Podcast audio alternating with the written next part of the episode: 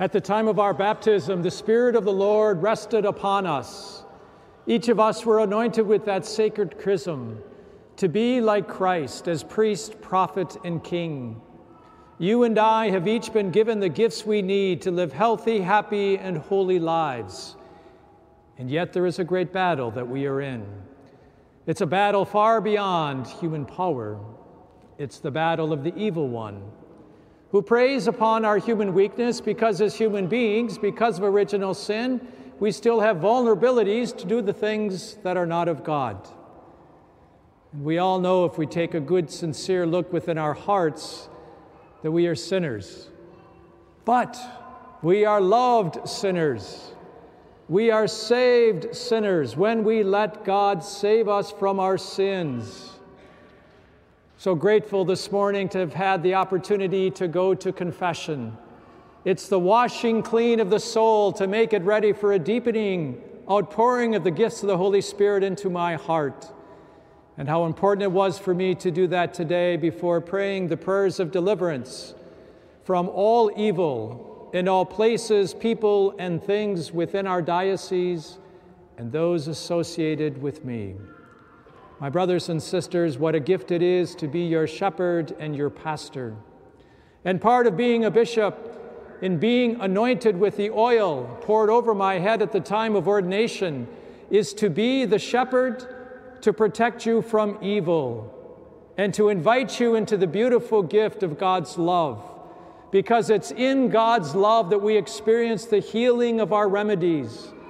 It's in God that we receive all the beautiful gifts of the Holy Spirit, the supernatural virtues, the things that help us in our journey of life. And all we need to do is to receive those gifts. We heard in our beautiful reading today from the prophet of Isaiah, of course, we heard that prophecy that John the Baptist would be coming. And John the Baptist was the forerunner, the one preparing the way for Jesus, because Jesus had the power of the Holy Spirit that John the Baptist did not have in the same way. It is Jesus who established all the sacraments like baptism, like confession, like the Holy Eucharist that we are about to receive. In baptism, original sin was washed away, whether as an infant or whether as an adult or any stage of life, we would have received it.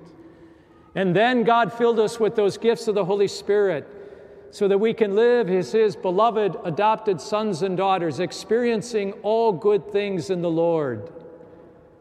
But we all know from human experience, it's not always easy to experience all good things.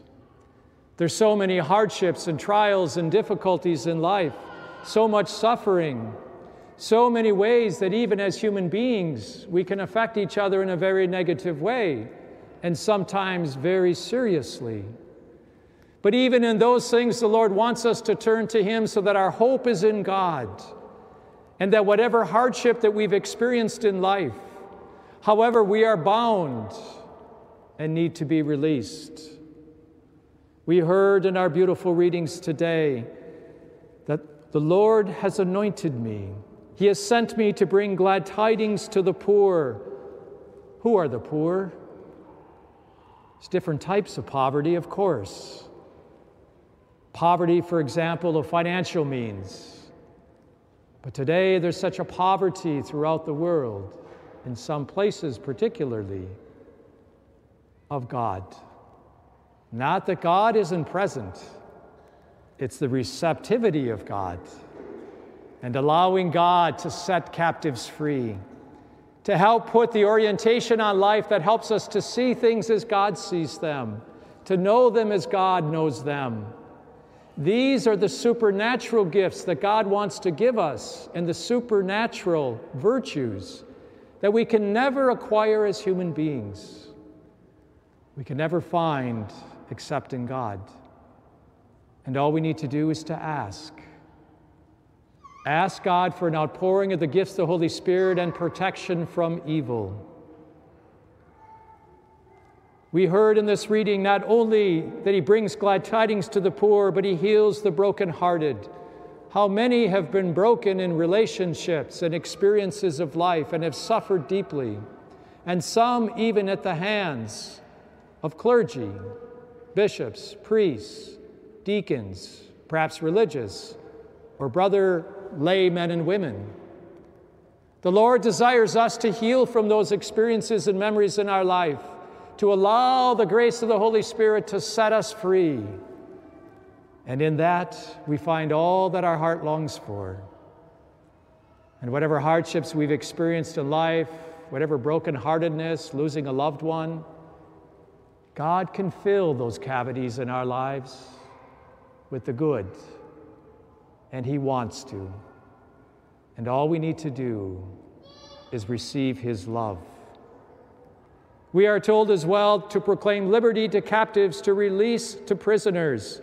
There are many who are caught in sin and attachments, even to things of this world, that steal away our interior joy and freedom. It's not easy to not be attached to things in this world. It's not easy at all. Because we're vulnerable, we're, those things are attractive to us. But the more we allow God in our heart, the more we have the capacity to rise above the attachment and to rightly order our lives.